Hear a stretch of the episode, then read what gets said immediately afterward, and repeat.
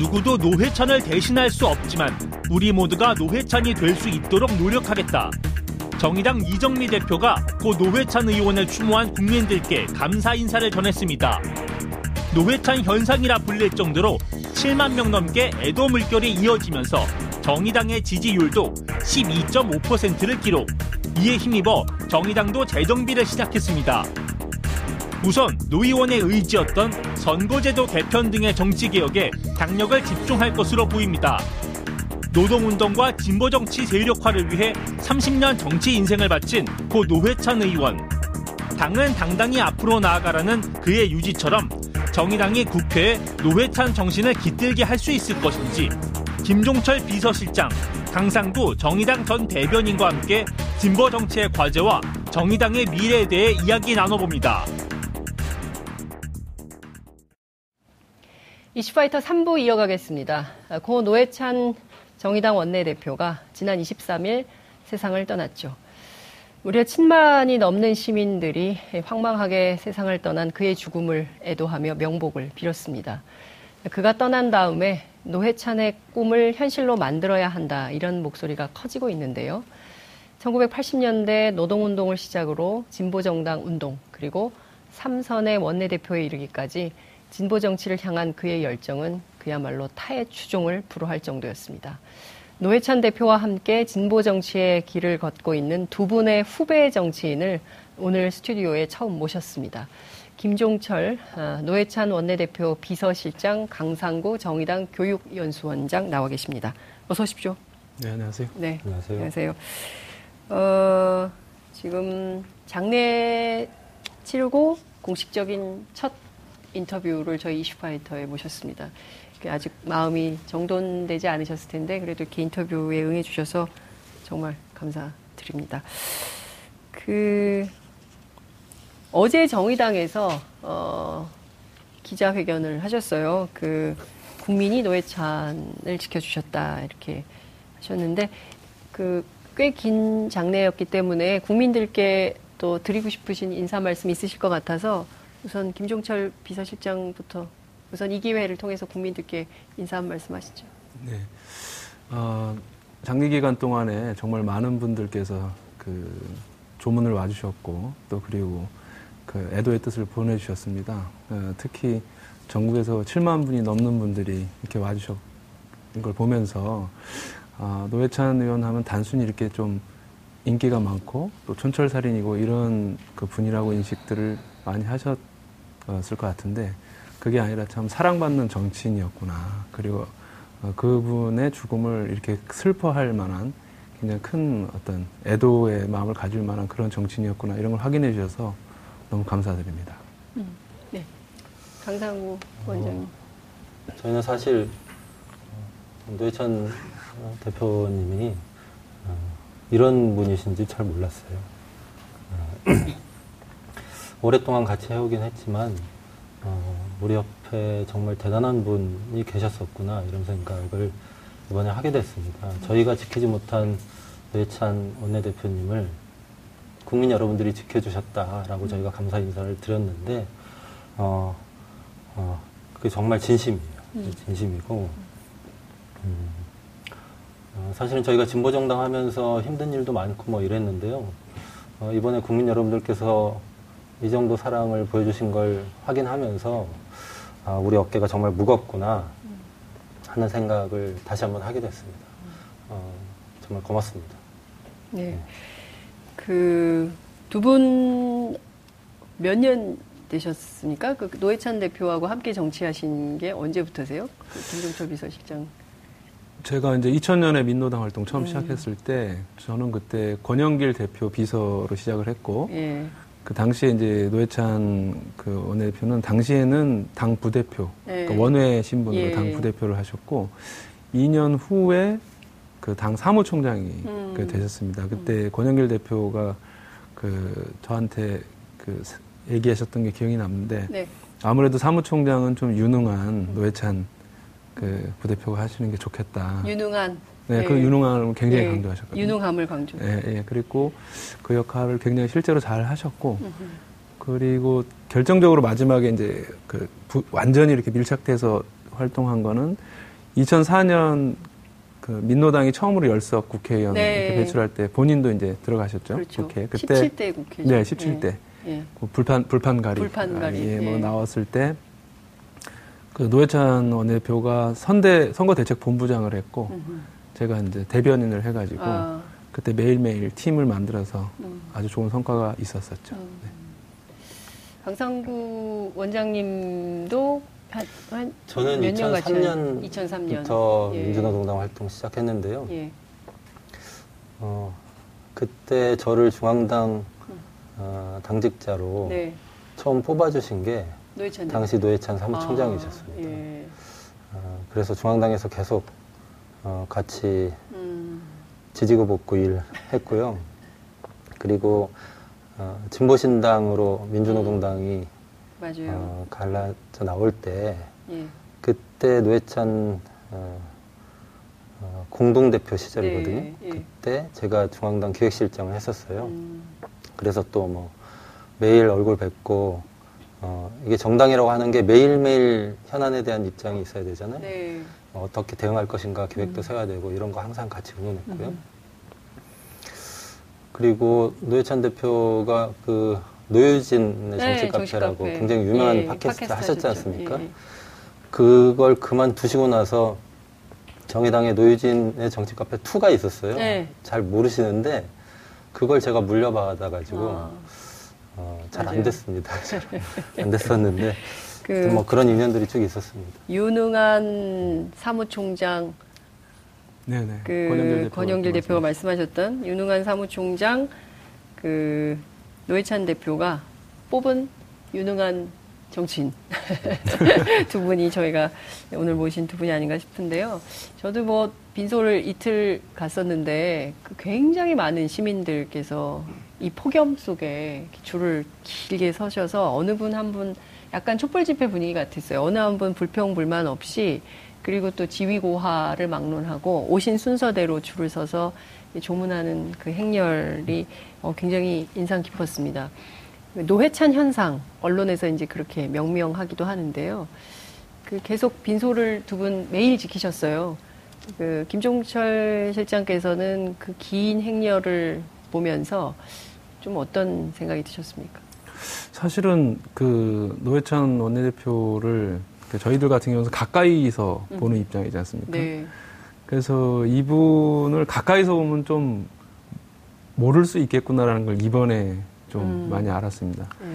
사실은 그동안 이제 노회찬 원내대표가 그 노동운동해서 감옥 가셨고 네. 그것 때문에 이제 좀 늦게 결혼하셨고 연상의 부인하고 결혼해서 아이가 없었고 이런 이런 굉장히 어려움은 이미 좀다 알고 있었고 그래서 어려움을 겪었다는 건 뭐니 이제 알고 있는 사실이었지만 늘 국회에 들어오셔서는 국회의원으로서 활동하시면서는 좀 밝고 네. 그런 이미지로 기억됐지 않습니까? 네. 위, 위트와 유머 같은 네. 게 있으신 분으로서 기억되고 했는데 이번에 국민들이 이렇게 하시는 거 보- 보면서는 아, 왜 저렇게 막 눈물까지 흘리시면서 저렇게 음.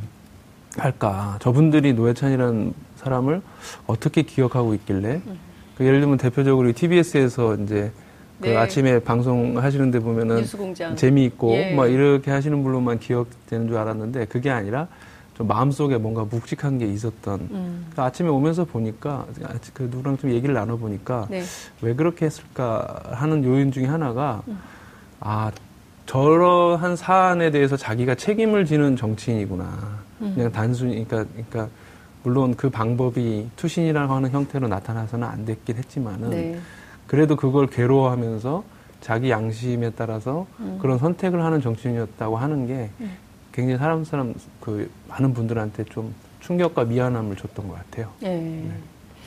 그러니까 그런 얘기를 사실은 많이 사람들이 했습니다. 사실 두 분 앞에서 제가 이렇게 말씀드리기는 참 어, 면구스러운 측면이 있지만 어, 설령 불법 정치 자금 수수라는 비판을 받는다 하더라도 그 금액이 아 그런 결단 그런 선택을 할 정도일까에 대한 미안함 음, 이런 것들이 국민들 사이에 있었던 그 행렬이 아닌가 싶어요. 근데 뭐 저희는 사실 어, 그 정도 액수에 그렇게 책임을 져야 했을까 이렇게 많이 말씀을 하시는데 네. 어, 진보 정치 오래 한 입장에서는 그 정도 액수가 어느 정도인지에 대한 감이 별로 없어요. 네. 저희는 그러니까 예. 어, 국민들이 굉장히 미안해 하시는데 네. 어, 아직도 그 미안함의 어떤 내용이 어떤 것인가를 어, 계속 좀 질문을 해야 될 것 같아요. 아, 네, 질문을 해야 될 것 같고 그리고 저희가 그 포스트잇을 굉장히 많이 붙여주셨는데 네. 제가 그걸 다 읽어봤거든요. 네. 어, 예, 다 읽어봤어요. 다 읽어봤는데 어, 떤 단어가 유독 제 눈에 띄었냐면 어, 이제 누가 우리를 위로해 주나요? 이런 말들 속에 곳곳에서 드러난 위로라는 단어였습니다. 음. 그러니까 아 노회찬 대표가 정치인으로서 국민들을 참 많이 위로했었구나. 이런 걸 이번에 알게 됐어요. 그래서 아까 노회찬 현상이 무엇을 뜻하는 것이냐라는 말씀을 네. 물으셨는데 아 우리가 뭐 새로운 대한민국을 만들기 위한 어떤 비전이나 이런 것도 고민해야 되겠지만 그 전에 진보 정치는 과연 국민들을 위로하는 역할을 제대로 하고 있는가 라고 하는 걸 다시 한번 돌아보게 됐습니다. 음. 저는 뇌찬 현상의 중요한 이유 중에 하나는 그런 국민들의 마음을 정확히 읽고 그걸 대신 말해 주셨던 뇌찬 대표의 그 위로라는 역할에 있었던 거 아닌가 하는 생각이 들었어요. 네. 네. 그뭐 워낙 그 수많은 연설과 방송 출연을 통해서 그러니까 국민들이 아 맞아 저거야라고 생각하는 그런 게 굉장히 많은데 저는 사실은 제가 이제 기자로서 취재하면서 그 일테면 뭐 이런 겁니다. 그러니까 청소 국회 청소 노동자들 이제 비정규직의 정규직화 문제가 첨예한 쟁점이 됐을 때 그때 이제 그 지금은 자유한국당이죠. 김태흠 의원이 굉장히 야단을 치셨어요. 청소 노동자분들을 향해서. 그 표정 기억납니다. 예, 그랬을 때 어, 노회찬 대표는 그분들을 국회의원회 간 식당에 네. 초대하셔가지고 오찬을 그때 같이 계셨던 것 네네, 같아요. 김종철. 예. 그 실장께서 그때 이제 그분들이 했던 말씀이 그 우리를 직장 동료로 대접해준 처음 첫 정치인이고 또 우리는 맨날 여기 청소를 하러 왔지 우리가 앉아서 밥 먹는다는 건 생각도 못 해봤다 이제 이런 말씀하실 때 아, 이 국회 안에 이게 신분 차별이 어마어마하구나라는 걸 전 다시 한번 느꼈는데 그런 벽을 이제 어, 허문 정치인으로 그리고 그 화제의 연설이 됐던 원내대표 수락 연설 있지 네, 않습니까? 6411 예, 6411번 버스를 예. 하십니까? 이제 그런 대목에서 국민들이 큰 위로를 이제 받았던 측면이 있는 것 같다는 생각이 좀 드는데요. 그. 상중에 그 김종철 실장께서 굉장히 그 괴로운 장면을 많이 겪으셨어요. 이를테면은 그 조원진 의원 보좌관의 잔치국수 네. 논란이라든가 또 곽상도 의원의 페이스북이라든가 또 최근에 이 홍준표 대표의 페이스북까지 어, 어떠셨습니까? 그러니까 사실은 이제 뭐 곽상도 의원 같은 경우 제가 페이스북 보고 댓글도 달고 뭐좀 네, 그랬었는데 물론 이제 액수가 어떻게 됐든 간에 그 정치 자금을 잘못 받은 건 잘못돼 있지만 최소한 한국당에서 그런 얘기를 할 수는 없는 거 아니냐. 그 본인들의 동료 또는 본인 본인도 거기 상당히 문제가 됐던 네, 어, 사람으로 알고 있고요.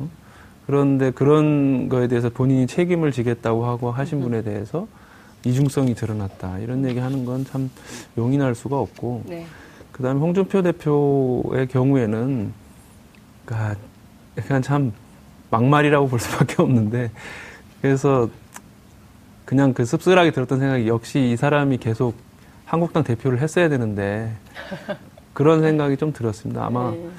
그 계속 발언을 해서 예. 그저 일반 국민들이 볼 때도 너무 좀 아, 이사 이게 한국의 소위 수구 보수의 민낯이구나 이런 거를 계속 보여줬으면 사실 좋겠고요.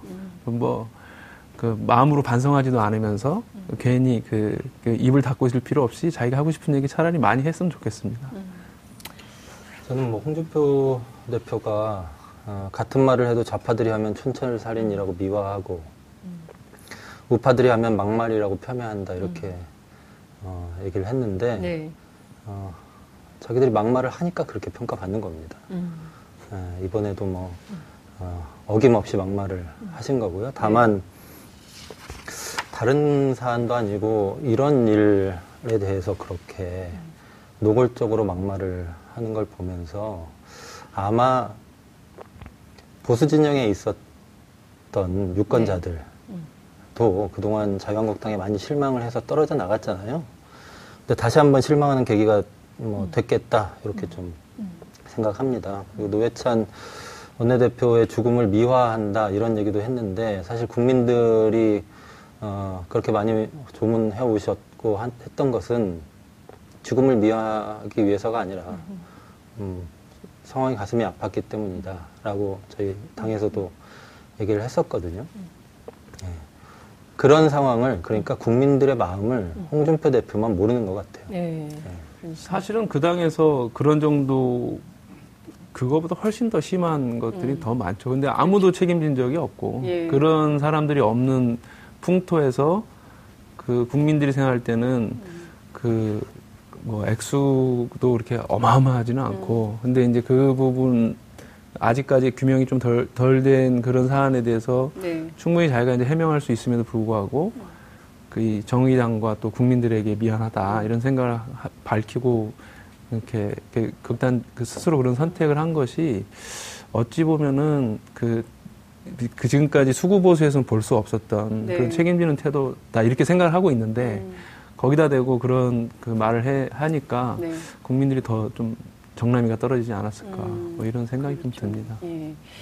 그 이제 국민들께서 이 정치자금법 그리고 이제 선거제도에 대한 어, 문제 제기를 하기 시작했고 그리고 이제 국회에서도 어, 논의를 해야 될 것 같다는 생각이 좀 드는데요. 실제 근 20년 그렇죠. 그 정치, 그 진보 정당 운동으로 시작을 해서 어쨌든 지금 진보 정당에 몸담고 계신 세월이 김종철 실장의 경우에는 18년인 거네요. 그죠? 이제 20년이 네. 다 돼가는 거고, 이제 15년 이렇게 되는 건데, 그, 굉장히 오랫동안 진보 정치를 하셨는데, 그리고 국민들에게 사랑은 많이 받고, 이제야 조금씩 지지율이 올라가고 있긴 한데, 그런 고민도 좀 드셨을 것 같아요. 어, 여전히 소수거든요. 원내 여섯 석밖에 갖지 못한 소수고 그리고 전체적으로 보면 그 서민과 중산층을 대변하는 정당인데 서, 대다수의 서민과 중산층은 또 정의당을 많이 또 응원하지 않는 이런 상황. 이것에 이것을 잘 표현했던 것이 노회찬 대표의 연설 뭐 이런 것이었다는 생각이 좀 들기도 합니다만 어, 어떻게 보십니까? 이렇게 진보정당 운동을 20년, 30년 해도 여전히 이렇게 소수정당의 한계를 벗어나지 못하는 이런 현실은 좀 어떻게 바꿔야 될까? 이런 고민도 좀 드셨을 것 같아요. 근데 사실 이제 소수정당이라고 해도 네. 그 이제 그 예를 들면 3%, 5%, 10%, 음. 그 다음에 좀 더 나가면 20%막 이렇게 그 등락은 있겠습니다만 계속 성장할 수 있는데 네. 한국에서 그걸 제일 가로막았던 제도는 일단 어쨌든 양당제, 특히 예. 소선거구 제도 때문에 예. 그거를 제대로 돌파하지 못했다라는 생각이 음. 들고 제도의 한계 그렇습니다. 예. 근데 그 제도의 한계를 그 상수로 놓고 본다면 그걸 뚫고 나가는 거는 굉장히 강한 의지가 없으면 음. 불가능하거든요. 네. 근데 그러한 강한 의지를 예를 들면 이제 노회찬이라고 상정되는 음. 그 진보 정치인들, 예를 들면 권영길, 노회찬, 심상정 그 등등 굉장히 많은 진보 정치인들이 앞에서 버텨온 것이고요. 음. 근데 그 과정에서 가장 어려운 것이 일단 그 생활적인 문제, 또 본인 혼자가 아니지 않습니까? 음. 뭐 가족, 네. 그리고 또 그 노회찬 의원 같은 경우는 특히 삼성 엑스파일 그 네. 공개하면서 삼성과 중앙일보와 그 다음에 검찰이라고 하는 한국사의 최정점에 있는 세 기관을 상대로 해서 싸움을 벌였던 것이고 예. 그러면서 생활적으로 굉장히 어려운 부분에 봉착한 것이고 음. 이런 부분을 버티면서 음. 그 살아남다는 게 진보 정책이 굉장히 어려운 부분이거든요. 그런데 그 오히려 이번에 그 노 대표가 그런 이제 책임지는 결단을 보여주면서 굉장히 많은 그, 그 진보 정치 일선에서 조금 이렇게 후퇴해 있었던 분들이 네. 그 새로 당원으로 가입하시거나 내가 어. 활동하겠다 이렇게 나서시면서 네. 그 다시 좀 어, 뭔가를 해야 된다는 그런 기운이 음. 다시 일어나는 것 같습니다. 그렇게 앞으로 조금씩 나가는 것 같아요. 음, 그러니까요. 그 김희애 씨 배우 김희애 씨 남편이 이찬진 한글과 컴퓨터 대표도 그렇고 또 정태인 칼폴라니 연구소 소장도 다시 당원에 네네. 가입한 케이스인 네네. 거죠. 그러니까 이렇게 유명한 분들을 뿐만 아니라 또 많은 시민들이 많이 가입을 하고 있나요 지금? 지금 예, 실제로? 많이 가입하고 어, 있습니다. 예. 어, 평소 가입하시는 분들의 네. 숫자하고 비교하면 음. 어, 뭐, 저 돌아가신 첫날 제가 기억하기로 뭐한 15배, 20배 정도 가입하셨고요. 첫날 15배에서 네. 20배요. 네, 그리고 아마 올해 1월부터 7월까지 입당하신 당원 수보다 예. 예. 지난주에 입당하신 당원 수가 훨씬 많을 거예요. 음. 네, 그 정도로 많이 가입하고 계시죠. 근데 네. 이- 이렇게 당원 가입 많이 해주시는 게 네. 저희한테는 실제로 큰 도움이 됩니다. 음. 이게 다른 당보다 저희가 당비가 세거든요. 그래요? 어. 네, 만 원이니까. 예. 아, 다른 당은 얼마인가요? 천 원 내지 이천 원 예. 정도. 아. 그래요? 예, 어. 저희가 굉장히 예. 당비를 많이 받는 건데 예. 물론 진보 정치 초창기에도 만 원이었고 뭐 예. 그 별로 오르지는 않고 있습니다. 음. 근데 사실 저희가 활동하는데 필요한 돈이라고 하는 게 국고보조금도 교섭단체 어, 위주로 배분이 되고, 그렇죠. 네 그리고 중앙당 후원회는 최근에 부활됐어요. 그 전에는 음. 중앙당이 후원금도 어, 합법적으로 거둘 수 없는 네. 어, 조건이었고요. 음. 여러 가지 이유들 때문에 부자 정당은 점점 부자되고 음. 가난한 정당은 점점 가난해지고 네. 또 원외위원장들은 후원회를 못 두는데 그렇죠. 진보 정당은 뭐 저희들 역사에서 국회의원보다 원외위원장이 압도적으로 많았으니까 늘. 음, 예. 네. 그러니까 결국 후원금 못 걷는 구조죠. 그래서 더 가난해지는데요. 그런 상황에서 당원들이 이렇게 좀 늘어나는 것은 저 실제 살림에도 좀 도움이 됩니다. 음. 그 지금 어쨌든 이제 정당 가입이 늘어나고 뭐 이것은 그 이제 일종의 이제 노회찬의 꿈을 현실로 만들어야 된다라는 건데요. 이제 그런 요구 국민적 요구를 받아서 이제 새로운 정치를 하셔야 되는데 지금 당면한 여러 가지 이슈들이 좀 있는 것 같아요. 우선 그 원내교섭단체 어렵게 들어가셨는데 지금 노회찬 대표의 별세로 이 또 어렵게 되지 않았습니까? 그러면 네. 원내 상황은 좀 어떻게 되는 겁니까? 아무래도 기존에는 이제 네 개 교섭단체였거든요. 네. 그러니까 민주당, 한국당, 그다음에 바른미래당 그리고 평화정의. 네 예. 개였는데 저희가 빠지니까 예. 어, 균형추가 어찌 보면은 이제 확 약간 보수 쪽으로 이동하게 돼서 음. 그러니까 국회 내에서 보면은 그 민주당을 위시로 한 여기가 좀 어려운 측면이 된게 어, 있고요. 예, 예. 그래서 저희가 이제 좀 하려고 했던 그 어떤 법안들, 네. 그 다음에 뭐 특활비 폐지라든가 이런 예. 것도 관철시키고 그러니까 노동자, 영세, 자영업자 이런 문제를 하기 위해서도 국회 교섭단체로 다시 이제 들어가서 협상에 예. 들어가고 예. 또 우리가 중요하게 생각하는 안건으로 만들어내는 게 중요한데 예. 그렇다고 해서 이게 또 무리하게 음. 지금 현재 무소속에 있는 몇 분의 의원을 이렇게 끌어들여서 하자고 하는 얘기가 있습니다만 네. 또 이게 또 너무 무리하게 할 수도 좀 없는 노릇입니다. 음. 그래서 그분들의 의사를 좀 타진을 하고는 있으나 네. 어, 좀그 정체성에 맞게 네. 그러면서도 좀 시간을 두면서. 차근차근 앞으로 가는 걸로 음. 얘기를 하고 있습니다. 정개특위위원회를 원래 정의당 몫인데 이것은 국회 본회의를 통과하지는 못했지만 이건 어떻게 되는 건가요? 대략적으로 이미 그, 그 이전에 합의가 다 돼 있기 예, 때문에 예. 이 정의당 심상 음. 그 저희는 심상정위원으로 예, 예, 내정을 예. 했는데 네. 이렇게 맡기는 방향으로 좀 얘기가 된다고 아, 좀 알려지고. 있습니다. 예. 그러면 정개특위에서 사실 해야 되는 핵심 역할들이 이 정치자금법 그리고 이거 선거제도에 대한 개혁 이런 게 네. 굉장히 중요한 과제 아니겠습니까? 예, 그렇습니다. 음. 근데 사실 뭐 저희가 오랫동안 연동형 비례대표제를 네. 주장을 해왔고요. 어, 당론으로만 보면 네. 연동형 비례대표제가 민주당의 당론입니다. 문재인 대통령 공약이기도 하고요. 네. 그리고 저희하고 교섭단체 같이 했었던. 민주평화당도 연동형 비례대표제를 주장하고 있고 바른미래당도 과거에는 중대선거구제 이런 거에 어, 무게를 실었는데 네. 연동형 비례대표제에 대해서도 그 호의적이고요. 그리고 자유한국당조차도 지난 개헌 그 국면에서 네. 중대선거구제와 연동형 비례대표제가 결합돼서 선거제도가 개혁, 그 개혁이 추진된다면 받아들일 용의가 있다라고 하는 입장을 김성태 원내대표가 밝히기도 했었어요. 네. 네. 사실은 국회의 의견 분포만으로만 보면 음. 당장 내일 본회의를 열어서 연동형 비례대표제를 통과시켜도 네. 어, 무리가 없거든요. 음. 음, 근데 실제로는 그런 분위기는 아닙니다. 아, 그래요? 예, 연동형 비례대표제가 어, 통과돼서 네. 얻을 의석보다 네. 현재 소선거구제로 총선을 치렀을 때 음. 얻을 의석이 많구나라고 어, 판단하는 당이 있고요. 네. 음, 그래서 뭐 어, 충분히 또 다시 논의를 거쳐야 될 것 같고 네. 꽤 노력을 많이 기울여야 되는 거 아니겠나 음. 그렇게 저희 지금 보고 있습니다. 그렇군요. 예. 그 앞서 사실 지금 그 제일 최근에 낸 법안이 국회법 개정안 아니겠습니까? 그 네, 이제 그 특, 특수활동비. 예, 네. 특활비 폐지와 관련된 건데 좀 이게 호의적이지 않죠? 국회 안에서 되겠습니까? 되게 만들어야죠. 네. 그 사실은 노회찬 원내대표가 계속 계셨으면은 저희가 이제 어제도 네, 그 이제 노 대표 이제 별세하시고 별세하셨지만 네, 예, 이번 달에 저희가 반납하기로 한 특수활동비가 있거든요. 아. 어, 그게 그걸 저희가 어제 반납을 했습니다. 뭐 고인의 유지기도 하고 또 음. 당론이기도 하고 500만 원을 일단 반납을 했는데 네, 그거를 이제 계속해서 예. 그러면 이게 매월 들어오는 겁니까?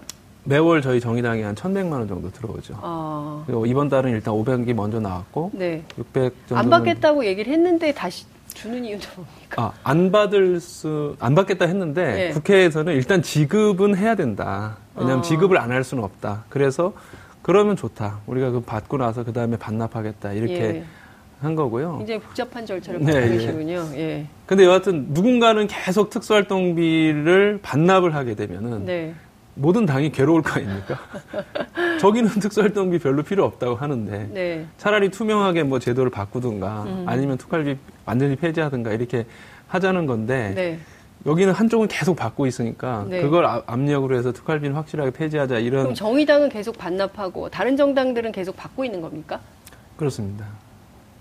아, 그렇군요. 예, 그래서 정의당만 반납하고 있고 다른 당은 다 받고 있군요. 그렇습니다. 예. 네. 액수도 예. 차이가 있는 것으로 제가 들었는데. 예. 저희보다 훨씬 많죠. 어. 아무래도. 그래서 그렇게 그렇게 해서 불균형적인 상황이 네, 그래서 그렇게 관철시키려고. 했는데 네, 예. 그노 대표께서 별세하셔서 음. 그 그런 방법으로는 좀 안 되고 다른 방법을 좀 찾아야 될 것 같습니다. 네. 지금 그것도 있고 그리고 사실은 그 원래 하려던 선거제도 개혁도 있고요. 국회 여러 가지 있던 민생 법안들 이런 부분들이 다 이제 정리가 돼야 될 것 같은데 지금 의원실 내부도 굉장히 좀 어려우시겠어요. 그죠? 의원실은 오늘 좀 모임을 갖고 네. 이제 이후에 어떻게 할지를 좀 논의한다고 해요. 음. 그총 여덟 분이 이제 현재 계신데 네. 뭐 그냥 이- 일반적인 의미로 보면은 이제 음. 실직을 한 상황이지 않습니까? 네. 그러니까 슬픔도 있지만 생활적으로 보면 좀 실직을 하신 건데 음. 앞으로 그분들의 좀 음. 장래와 이런 거에 대해서 당과 음. 좀 주변 의원실에서 같이 좀 논의를 해야 될 것 같습니다. 그렇군요.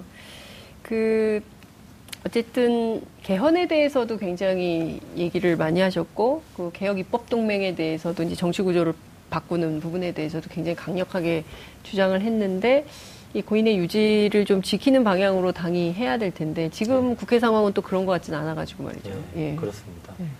뭐 사실은 지난번에 개헌이 한번 좌초되고 나서 네. 이번 국회에서 개헌을 위한 동력이 다시 만들어질까 의심들이 많았고요. 네. 뭐 최근에 그 문희상 국회의장 음. 등께서 어, 개헌이 필요하다라는 취지의 발언을 뭐 하시긴 하셨지만 사실 이게 뭐 전체적으로 당들 간에 어, 의견 조율도 좀 되고 분위기도 형성되고 이렇게 해야 되는 음. 네. 건데 네. 이게 쉽, 쉽지는 않아 보이, 보입니다. 다만 이게 저희가 개헌의 역사를 쭉 살펴보면 어, 시민항쟁 네. 하고 나서 있었던 개헌 음. 개헌들이 딱 세 번 있었어요. 네. 60년 4.19 이후에 두 번 있었고, 87년 이후에 한 번 있었고요. 네. 그리고 그걸 제외한 나머지 개헌들은 전부 권력자들이 음. 자신의 임기를 늘리거나 대통령 한 번 더 해먹기 위해서 한 개헌입니다. 네. 이번에 촛불 항쟁하고 나서 개헌을 하지 않으면 음. 이 변화된 사회 상황을 반영한 헌법 개정이 당분간 가능할 것인가 네. 매우 의심스럽고 그런 점에서 보면 어, 개헌을 위한 노력은 다시 좀 음. 시작해야 되는 거 아니냐 이렇게 좀 보고 있습니다. 그렇군요. 예. 그 다시 기억하고 싶지는 않겠지만 당일날 굉장히 뭐 정신도 없으셨고 그랬었지만 그 노회찬 대표의 유서를 처음 보셨을 때 제일 먼저 어떤 생각이 좀 드셨어요? 경황이 아, 없으셨겠지만 예, 경황이 없, 없었고 이제 그 경공모로부터 이제 그걸 수, 그러니까 총 유서가 세 통이지 않습니까? 네, 그 부인에게 남긴 거, 네, 그 다음에 동생에게 남긴 거, 예. 그 다음 마지막으로 당과 국민께 드리는 글 이렇게 세 가지인데 예, 제가 직접 본 거는 이제 당과 국민께 드리는 글 예. 이걸 좀 봤고 거기서 그 국민에게 사죄하고 본인의 선택이 잘못된 선택이었다 이렇게 사과하고 마지막으로 나는 노회찬은 여기서 멈추지만 당은 앞으로 나아가주기 바란다. 그리고 국민 여러분 당을 사랑해 주십시오 이렇게 그걸 쓰셨죠. 그래서 아 참 그때 참 눈물이 왈칵했었죠. 그 돌아가시면서도 당하고 또 이렇게 국민들의 당을 걱정하고 그러니까 미국으로 출국하시기 하루 전날 미국하고 출- 미국으로 출국하는 당일날 네, 그러니까 지금으로부터 그러니까 한 열흘 정- 정도 되겠, 되겠네요. 음. 그러니까 원내대표들끼리 미국 가는, 가기 전날, 가는 날, 예, 그, 당대표랑 통화를 좀 하셨거든요. 네. 그 비행기 타기, 타기 직전에. 그때 이제 당 대표께서 좀 걱정이 돼서 좀 어떻게 된 건지 좀알 수 있냐, 이렇게, 이렇게 질문을 했을 때, 아, 당에 누가 가지 않게 하겠다. 그러니까 나를 좀 믿고 기다려 달라. 당에 누가 가지 않겠다라고 얘기하셨는데 그게 사실은 그때 모종의 좀 결심 같은 게 있으시지 않았던가. 뭐 이런 좀 그걸 좀 빨리 캐치했어야 되는데 그런 걸 캐치하지 못한 게 굉장히 좀 아쉬운 안타까운 그런 거죠. 아유, 그러니까 지금 저희가 아유, 제가 드리지 말았어야 되는 질문을 또 드린 게 아닌가라는 생각이 좀 드는데, 그, 그렇다고 해서 이렇게 두 분께서 어, 자책하실 일은 아니라고 생각합니다. 그러죠? 네, 예, 네. 그리고 이제 더 중요한 것은 어, 새롭게 그 진보 정당의 미래를 어떻게 만들어갈 건가 지금부터 또 중요한 일이 아닌가라는 생각이 좀 듭니다. 네, 뭐, 그, 노 대표님 6411번 연설, 네. 거기 보면 그 청소노동자들, 이런 분들이 우리 사회 투명인간이다, 이렇게 음. 말씀하셨잖아요. 아, 지금 저희 당 지지율이 굉장히 높아요. 유례 없이 높은데, 네. 사실 이 지지율은 뭐 언제든 꺼질 수 있는 거고, 그렇지 않게 하기 위해서는 저희가 그 투명인간 속으로 들어가는 노력을 다시 제대로 해야 되지 않나. 음. 그걸 잘하면 노 대표님이 남기신 유지를 어, 있는 것이겠다 이렇게 이어가는 것이겠다 이렇게 저는 생각합니다. 네. 시간이 얼마 안 남아서 이제 끝으로 또 국민들께 그리고 또 앞으로 진보 정당, 진보 정치를 위해서 꼭 하시고 싶으신 말씀 있으면 한 말씀 부탁드릴게요. 예, 그, 뭐, 우스개 반, 좀 씁쓸한 반으로다가 노회찬 대표가 유서에 여기서 멈추라고 했으면은 다 멈췄을 텐데, 앞으로 나아가라고 당부하셨기 때문에 정의당은 계속 앞으로 나아가야 한다. 이런 얘기를 저희들끼리 하면서 좀 의지를 다지고는 합니다. 노 대표가 마지막에 메시지에도 남겼지만, 그 항상 그 신경을 썼던 게 노동자, 특히 요즘 최저임금 네. 이런 걸로 영세 자영업자, 그리고 고통받는 많은 분들에 대해서 신경을 항상 쓰셨는데 그런 그 어떤 노 대표의 유지를 이어받아서 정의당이 계속 그 국민들 여러분 옆으로 가겠다 어, 이런 말씀 드리고 싶습니다. 네. 그, 역시 촌철살인의 강상구 대변인. 그 투명 인간 속으로 들어가는 일을 이제 해야 될 것 같다라는 말씀 주셨습니다. 어쨌든, 어, 굉장히 그 불리한 일이긴 하지만 그래도 어, 또 이제 또 살아남은 자들이 밀고 가야 되는 일 이런 것들을 어, 국민들이 함께 지지 지원해주고 계시기 때문에요. 또 걱정 없이 밀어갈 수 있을 거라고 생각합니다. 오늘 말씀은 여기까지 듣고 저희가 또 모셔서 자주 모셔서 어, 진보 정치 새로운 비전에 대해서 말씀을 듣는 기회를 마련하도록 하겠습니다. 고맙습니다. 7월 31일 화요일 장윤선의 이슈파이터가 준비한 순서는 여기까지입니다. 저는 내일 다시 찾아뵙겠습니다. 시청해주신 여러분 고맙습니다.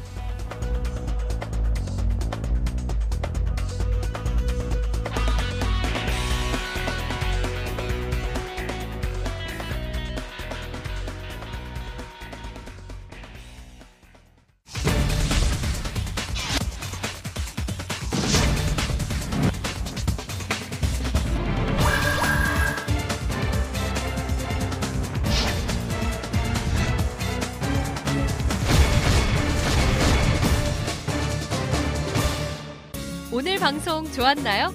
방송에 대한 응원 이렇게 표현해 주세요. 다운로드하기, 댓글 달기, 구독하기, 하트 주기. 더 좋은 방송을 위해 응원해 주세요. 다운로드하기, 댓글 달기, 구독하기, 하트 주기. 기억하셨죠?